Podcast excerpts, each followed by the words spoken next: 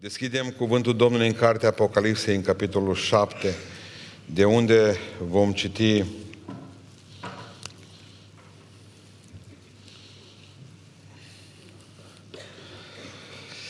Apocalipsa, capitolul 7, cea de 16 lecție. După aceea am văzut patru îngeri care stăteau în picioare în cele patru colțuri ale pământului.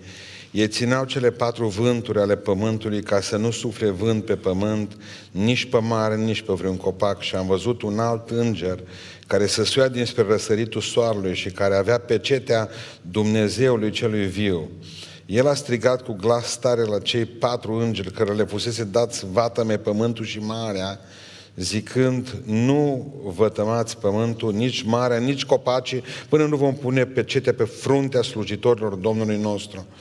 Și am auzit numărul celor ce fusese pecetuiți, zice Ioan, 144 de mii din toate semințiile fiilor lui Iuda lui Israel. Din seminția lui Iuda 12.000, din seminția lui Ruben 12.000, din seminția lui Gad 12.000, din seminția lui Asher 12.000, din seminția lui Neftali 12.000, din seminția lui Manase 12.000, din seminția lui Simeon 12.000, din seminția lui Levi 12.000, din seminția lui Asahar 12.000, din seminția lui Zabulon 12.000, din seminția lui Iosif 12.000, din seminția lui Beniamin 12.000 au fost pecetluiți după aceea m-am uitat și iată că era o mare gloată pe care nu putea să o numere nimeni, din orice neam, din orice seminție, din orice norod și din orice limbă, care stătea în picioare înaintea scaun de domnie și înaintea mielului, îmbrăcați în haine albe cu ramuri de fenic în mâini și strigau cu glas tare și ziceau, mântuirea este a Dumnezeului nostru care șade pe scaunul de domnie a mielului.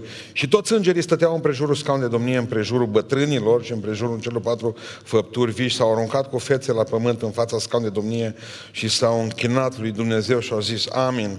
A Dumnezeului nostru să fie lauda, slava, înțelepciunea, mulțumirea, cinstea, puterea și tăria în vecii vecilor. Amin. Și unul din bătrâni a luat cuvântul și mi-a zis, aceștia care sunt îmbrăcați în haine albe, cine sunt oare și de unde au venit? Doamne, a răspuns eu, tu știi. Și mi-a zis, aceștia vin din necazul cel mare. Ei și-au spălat hainele și le-au albit în sângele mielului. Pentru aceasta îi stau înaintea scaunului de domnia lui Dumnezeu și slujești zi și noapte în templul lui. Cel ce șade pe scaunul de domnie își va întinde peste ei cortul lui. Nu le va mai fi foame, nu le va mai fi sete, nu le va mai dogorâ nici soarele, nici vreo altă arșiță, căci mielul care stă în mijlocul scaunului de domnie va fi păstorul lor și va duce la izvoarele apelor vieții și Dumnezeu va șterge orice lacrimă din ochii lor. Amin. De să reocupăm locurile. Fiți liniștiți că nu vă țin mult. Asta e o lecție mai ușoară. Mântuiți din vremea necazului. Pentru că, iată, ajungem acolo să ne dăm seama că în cei șapte ani de necaz vor fi și acolo mântuiți. Asta spune capitolul 7. Dar trebuie să vă fac, o, să vă fac puțin, un, puțin, un rezumat mic de data viitoare, de data trecută. Capitolul 6 a venit cu șase plăgi mari. Și vi le-am spus pe cele șase plăgi, da, uh, Anticristul, prima plagă, păi a venit războiul, zice Biblia, cea de-a doua, foametea și cel de-al patrulea cavaler Apocalipsei a fost ciuma. După care mai venit că două plăci, persecuția și panica generalizată, când au început munții să se clatine și tot așa. Ei bine, în capitolul 7 este liniște de dinainte furtunii, ochiul furtunii se numește.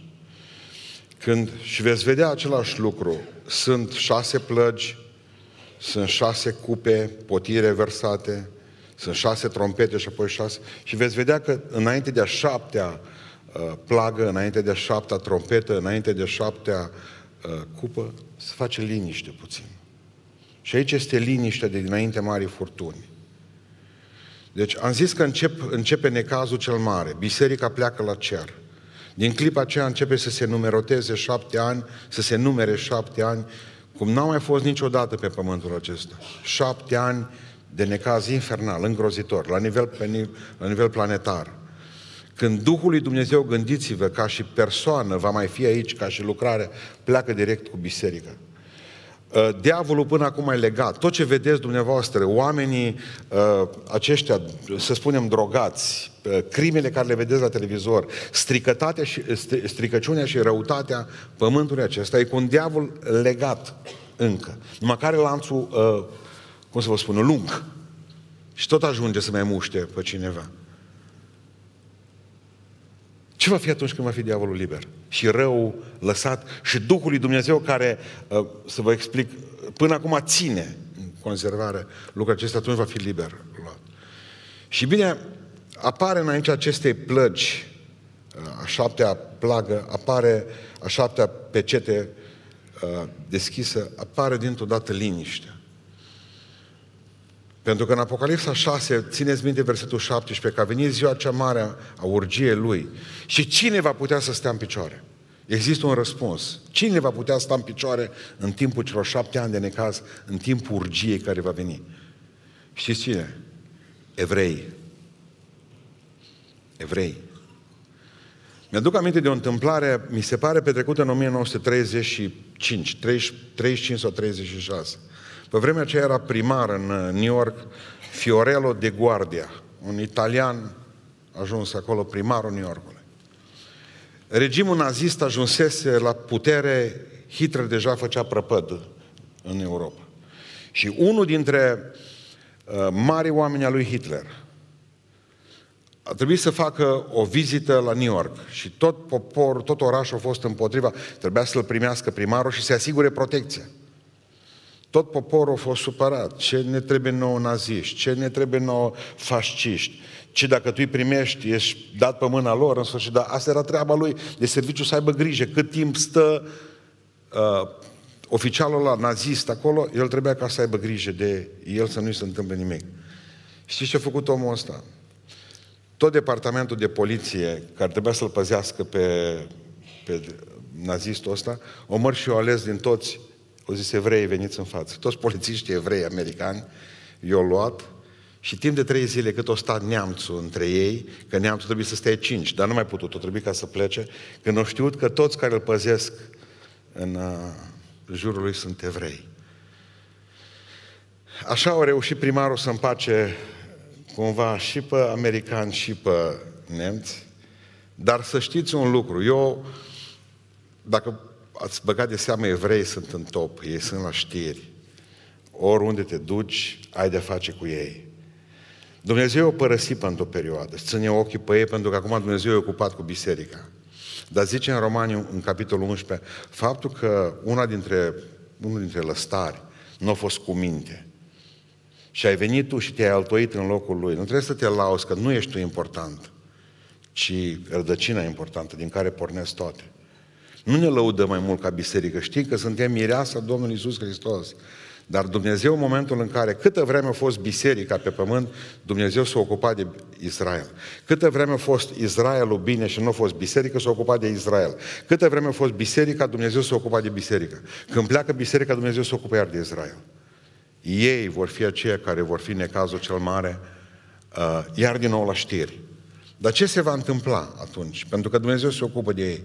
Două lucruri importante. Unu, judecata lui Dumnezeu e suspendată pentru un timp. Mergeți cu mine, vă rog frumos, în versetul 3.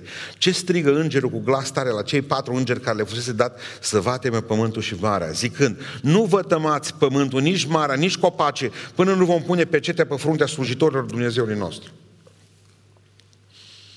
Era hotărât Dumnezeu să facă prăpăd și dintr-o dată zice nu acum, pentru că prima dată, înainte ca să vină satana să-și pecetruiască împreună cu Anticrist, cu 666 pe ai lui, prima dată zice Dumnezeu, vreau să mi pecetruiesc eu pe ei mei. Nu-i frumos Dumnezeu când știi că de fapt Întotdeauna și atunci cu noi, așa a fost. Când, așa a fost și cu... Uh, totdeauna când Dumnezeu a avut de, o pedeapsă de dat peste lumea aceasta, prima dată și-a scos oamenii Lui. Și a zis, nu începem nimic, nicio urgie pe pământul ăsta, ce Dumnezeu, nu începe până când nu-mi pecetruiesc eu pe cei 144 de mii de evrei pe care am eu tăta s-a făcut acolo, cine se 144, dar spune Biblia, ce mai tot socotim? 12.000 din fiecare seminție, vom vedea la timpul potrivit, uh, 12.000 din fiecare împărăț, din fiecare uh, trib al lui Israel, Nu sunt martorii. Nu sunt martorii. Martorii eu sunt din 144. Bun. Când vine la voi acasă, ce zice? Bă, slavă Dumnezeu, te-a venit unul din 144 de mii. Nu se iei. Se vrei. Eu zic, da, tu ești din 144 de mii. Da. Nu, atunci, din ce seminții ești? Din ce trib? Că zice că ești evreu? Nu. Dar ce ești? Păi zice, îți moldovean. Du-te acum, da. lasă că nu zici nimic de, nici de ardeleni aici. E simplu. Evrei se evrei pentru că atunci când vorbește despre ei, nu numai că spune, uite se evrei, ci le dă numărul și semințiile din care fac parte. Observați că Levi îi numit că îi dă și lui parte. De ce? Are și el parte de mântuire cu 12.000 al lui. Pentru că e nou pământ sărace. De aia nu a fost pomenit până acum. Interesant că dispare Dan. Vom vedea și este înlocuit uh, Dan de aici, deși în Ezechiel apare, dar asta e altă treabă. Poate că sunt evrei astăzi care nu știu că dintre 144 de mic, pentru că nu-și cunosc semințiile. Din ce trib fac parte. Dar Dumnezeu și-i cunoaște pe lui și asta contează că zice că a spus îngerului, du-te și pune semn pe ei. Uh, oamenii aceștia ce vor face? Ăștia 144 de mii de evrei vor predica Evanghelia la oameni care n-au auzit niciodată de Evanghelie. Lucru mare. Biserica a început evangelizarea. Și noi vorbim și spunem oamenilor despre Dumnezeu și oamenii să pocăiesc. Dumnezeu stă și numără. Că zice că dintre neamuri trebuie să fie un număr pe care îl știe doar Dumnezeu. Și număr. S-a mai pocăit un adăugat. Mai, s-a mai pocăit doi adăugați și e tot așa. Bun. În mintea și în sufletul lui Dumnezeu, când numărul ăla de neamuri se întorc la Dumnezeu, în clipa aceea biserica este luată la cer. Pentru că nu-i treaba noastră, v-am mai spus totdeauna ca să terminăm evangelizarea. M-au auzit pe mult, domnule, Dumnezeu nu poate veni. Biserica nu poate să fie răpită la cer, pentru că mai sunt de evangelizat oameni prin, uh, nu știu pe unde. Nu-i treaba noastră să ajungem la ei. Treaba noastră e ca să vestim pe Dumnezeu, ca să se pocăiască cât mai mulți. Observați că eficiența în pocăință în evangelizare contează foarte mult, că asta înseamnă că grăb, grăbi, grăbește ziua aceasta a Domnului și venirea Lui. Logic, nu? Eu am întrebat și apropo de asta, mergeți cu mine în Isaia, că trebuie să citim, să vedem unde se, se duc, în Isaia 66, să vedem unde se duc uh, cei 144 de mii, da?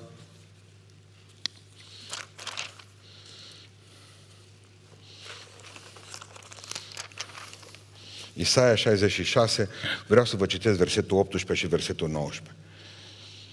Zice așa, eu pedepsesc faptele și gândurile lor, dar vine vremea când voi strânge toate neamurile și toate limbile. Ele vor veni și vor vedea slava mea. Și voi pune, zice Dumnezeu în Isaia, deci înainte cu sute de ani de a, de a scrie Ioan lucrurile acestea, și voi pune un semn între ele și voi trimite la neamuri pe cei ce vor scăpa din Israel, da? vor scăpa din Israel, din Tar- la Tarșis, la Pul, la Lud, care trag cu arcul, la Tubal și la Iavan, în ostroavele îndepărtate, care n-au auzit vorbindu-se niciodată de mine și n-au văzut slava mea. Ei vor vesti slava mea printre neamuri. m-am tot gândit zilele astea. Televiziune, satelit, internet. Există oare oameni care și atunci noi ne frământăm. Unde să ne ducem? Unde mai îndepărtat? Să plecăm. Dar nu mai căutați ostrovele îndepărtate. Căutați în Beiuș să vedeți. Căutați în Tărcaia. Că nu-i treaba voastră să vă duceți la ostrovele acelea îndepărtate la capătul pământului. Că eu cred că vi mai ușor să vă duceți în finish decât la Polul Nord. Amin, nu? Lăsați-i pe evrei să se ducă acolo, că oricum au bani. Frate, nu zic, vreau să mă duc în India, nu știu mai pune, nu mă puteți ajuta financiar. Lăsați pe evrei mei, că au ei bani. Lasă meargă ei acolo, nu s-au auzit niciodată vorbindu-se de Dumnezeu. Duceți-vă voi în las ferbinți. Ciudați români.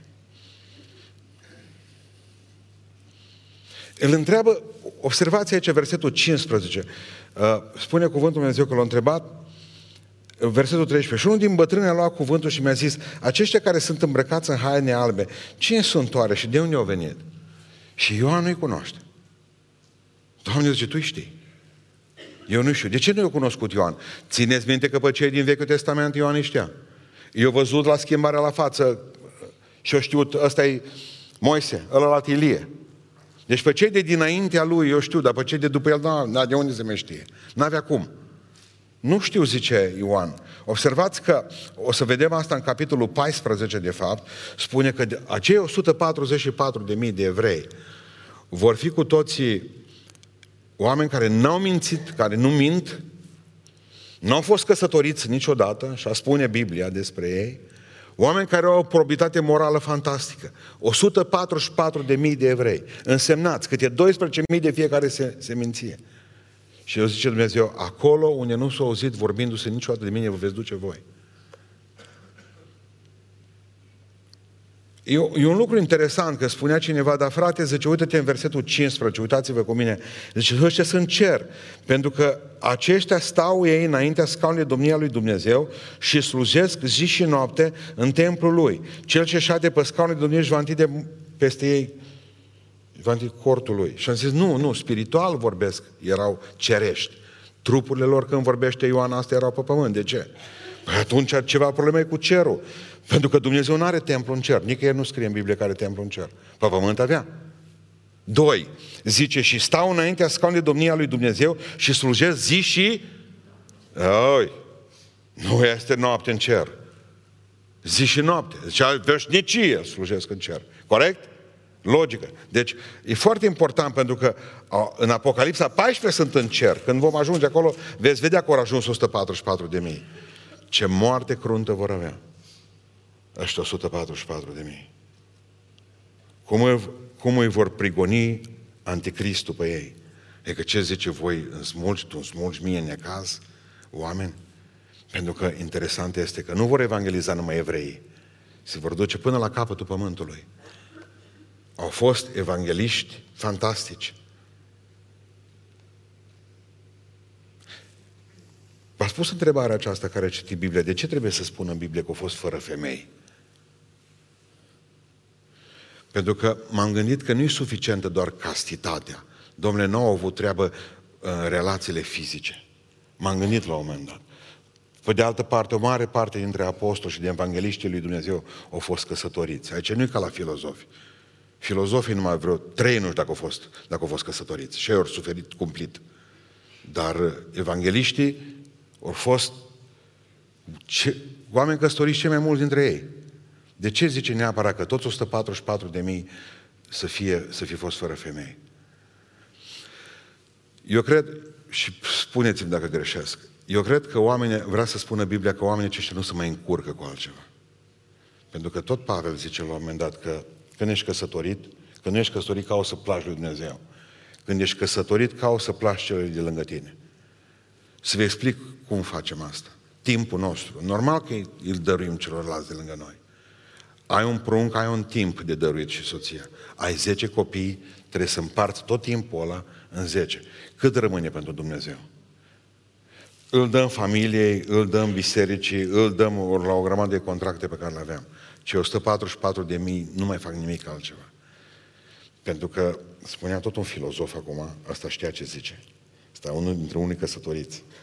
O zis că cine vrea să facă ceva durabil în viață, nu se încurcă cu iubitul. Bine.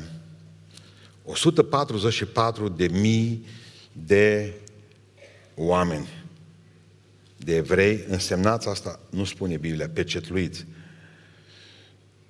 Am o pecete din aceea și eu acasă, care se punea înainte pe vaci.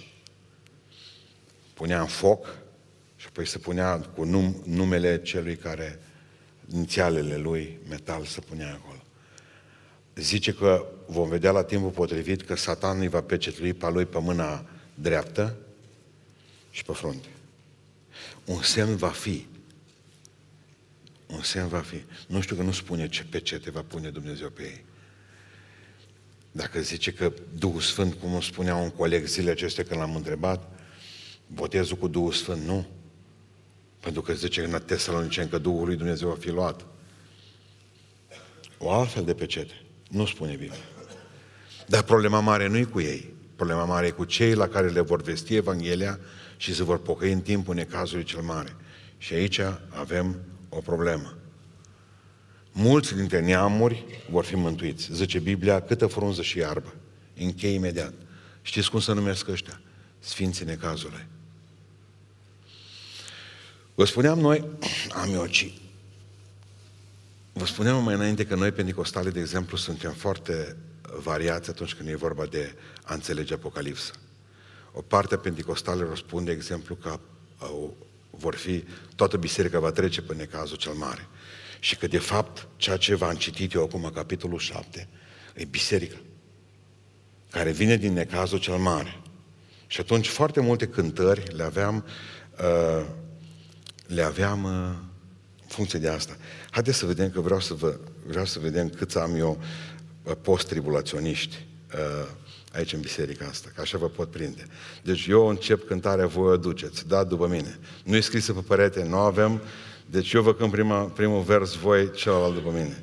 Se va cânta cântarea minunată, mireasa își va cânta imnul dorit și se va începe nunta așteptată cu acei ce în lupte și prigoane au biruit și eroi slavei vin acum acasă, au biruit în marele necaz și ei vor sta cu Domnul lor la masă, ele va șterge lacrima de pe obraz.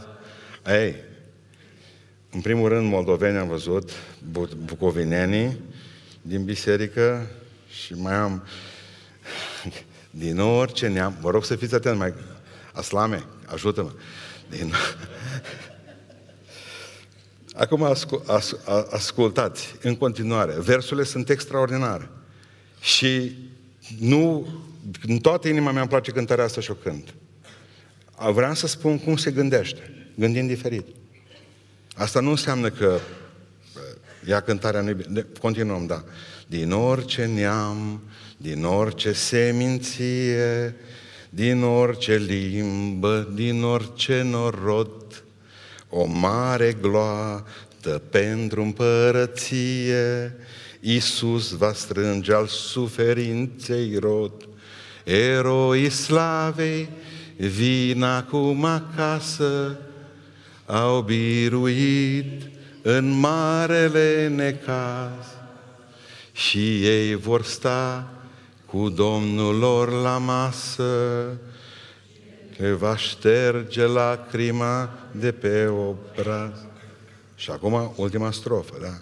În fața unului de domnie, sora pleca cu fruntea la pământ, vor preamări, vor lăuda pe Domnul, pe acel ce este sfânt de pururi sfânt. Eroi slavei vin acum acasă, au biruit în marele necaz și ei vor sta cu Domnul lor la masă ele va șterge lacrima de pe o... Ați înțeles ideea? Dacă problema e Problema e problema aici și de aia mă, cred că până la urmă cântarea nu funcționează chiar bine. Știți de ce? Pentru că mulți zic acestea, acest, ies în biserică. E clar că acești oameni vor muri moarte de martir. Când au ajuns acolo în față, au murit moarte de martir. Și atunci se spune că biserica va fi aici. Avem probleme, vă rog să fiți atenți cu mine. V-am spus data trecută că cei 24 de bătrâni care stau pe tron cu Domnul Isus Hristos sunt chipul bisericii și că de fapt biserica a dus acolo și că oamenii aceștia sunt sfinții necazului, care s-au mântuit în timpul necazului prin predicarea celor 144.000 de evrei. Pe ce mă bazez? Pe diferența dintre cei 24 de bătrâni, bătrânii din cer și sfinții aceștia ai necazului. Prima diferență. Uh, au hainele diferite. Capitolul 4 și 5 în limba, în limba greacă spune clar haină albă. Păcând la ei, deși la noi e tradus tot cu haine albe, de fapt, uh, în capitolul 7 apare cuvântul învelitoare. Învelitori albe, nu haine albe. Dar în limba greacă e aceeași, și la noi la România aceeași traducere, pe când în greacă e diferit. E una să ai cămașe pe tine și alta să ai cămașe și haină. Îs îmbrăcat, dar cămașa nu e haină. Aici apare ideea de cămașă. La bătrâni apare ideea de haină. Al doua diferență. Bătrânii sunt așezați pe tronuri în jurul mirelui. Ei stau în fața tronului, ăștia de aici, sfinții necazului. Așa spune că stau în fața tronului. Pe când deja bătrânii stăteau pe tronuri, dacă mai vă aduceți aminte. A treia diferență. Bătrânii poartă coroane. Și și pentru suferință că una dintre coroane este corona suferinței. Mulți au murit moarte de martir și vor mai muri moarte de martir. Și astăzi, până ține o predică asta, cei mai moare moarte de martir din cauza uh, slujirii și credinței în Hristos. Și vor pleca cu coroane pe care vor avea și corona suferinței. Păcând dincolo spune că niciunul dintre ei nu scrie că vor purta vreunul dintre ei, dintre sfinții necazului, vor purta, uh, vor purta vreo coroană. Al doilea lucru, bătrânii, a, a patrulea lucru, bătrânii cântă din harfe. Ei nu cântă. Ăștia, sfinții necazului, spune că strigă. Doar atât. Strigă. Mări să fie Domnul, lăuda să fie Domnul, vrenic ești tu, Doamne, să porți. Biserica cântă. Și v-am spus că biserica are privilegiul cântării pe pământ și biserica are privilegiul cântării în cer. V-am spus că îngerii nu cântă și strigă și și oamenii aceștia îmbrăcați în alb în fața stronului doar strigă. Ei strigau, spune cuvântul Dumnezeu. Spune mai departe Sfânta Scriptură că bătrânii cântau o cântare nouă. Ei strigau cu voce tare.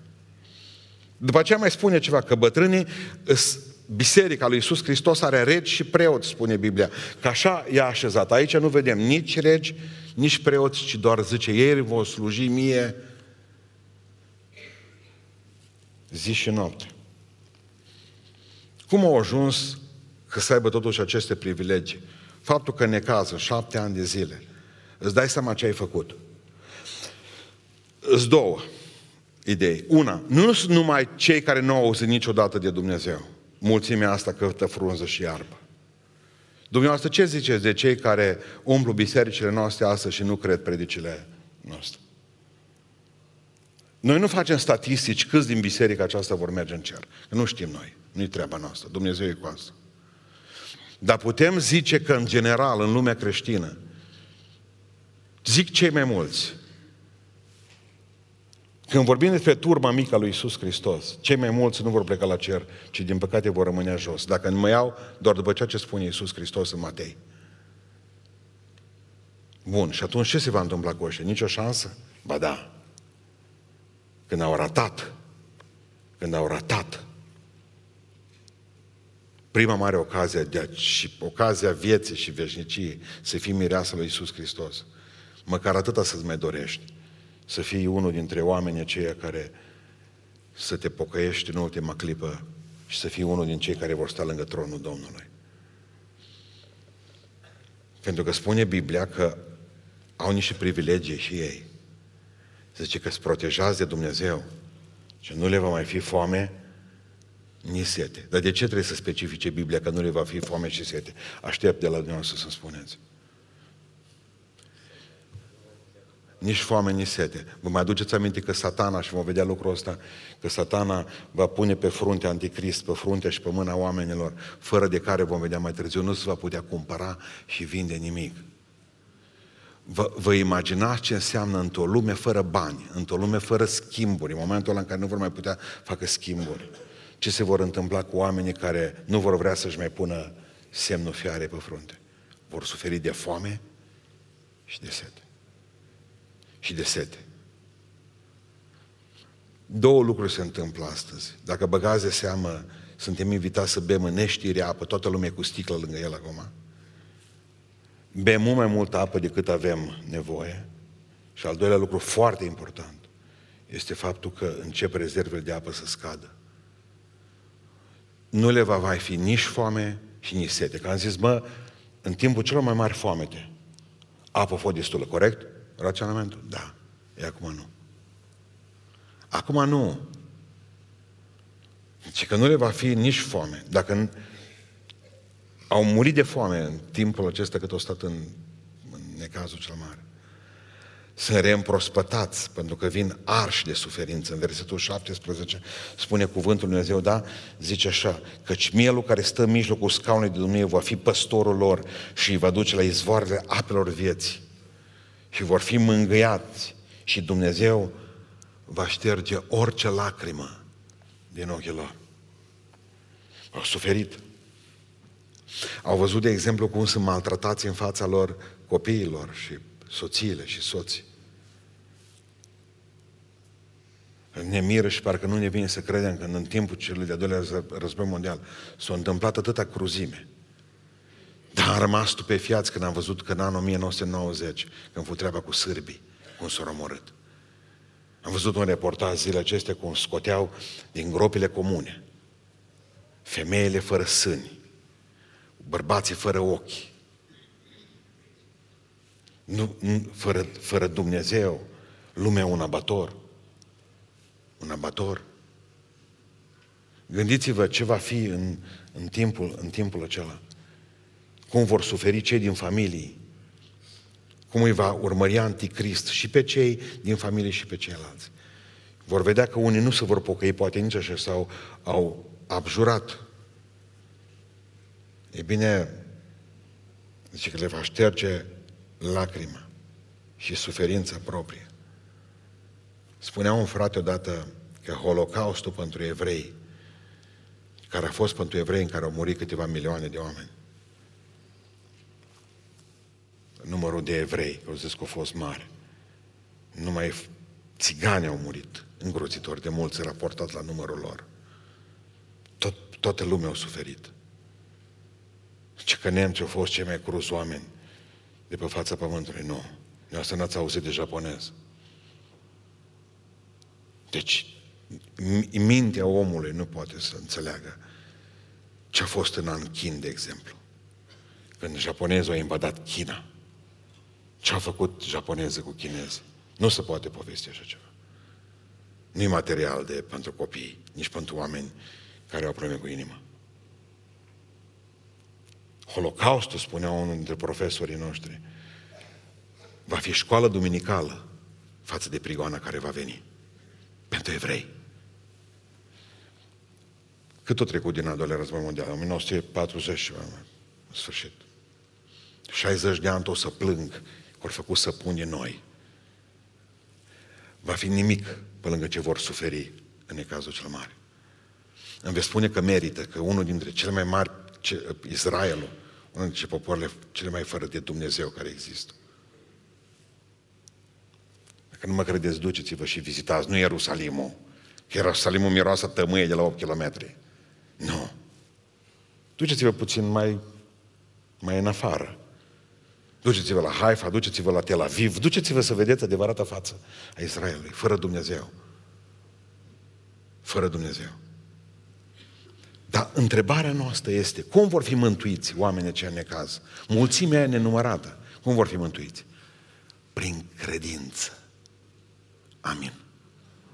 Și știți de ce prin credință? Pentru că spune în Ioel în fapte 2 că atunci, spune în Ioel în fapte 2 și până la capăt, că atunci, oricând, atunci, oricine va chema numele Domnului, va fi mântuit. Tot prin credință. Doi, prin sângele mielului, pentru că spune fără nevrei și fără sânge nu există iertare de păcat. Nu omului. Lui Hristos vorbea acolo. După aceea vor auzi cuvântul că fără mărturisirea celor 144 de mii, dumneavoastră credeți că vor mai exista Biblii? Nici vorbă. Și atunci vor trebui ca să audă cuvântul lui Dumnezeu și cei 144 de mii de evrei le vor spune oamenilor, pocăiți-vă. Tot trebuie să auzi, tot trebuie să crezi, să crezi în Hristos, singurul care te poate ierta. Și atunci îmi vei mai spune și a Duhului Sfânt. Și a Duhului Sfânt. Da, dar nu mi-a spus că Duhul Sfânt va fi plecat ca și lucrare, 100%. Nu va mai proroci nimeni în necaz. Asta am vrut să vă explic. Țineți voi minte că spune Biblia că Duhul Sfânt va fi va fi cu ei și e diferența? E diferență, nu? Cât timp suntem în biserică avem privilegiul de a avea Duhul Sfânt în noi, așa că nu ratați ocazia asta.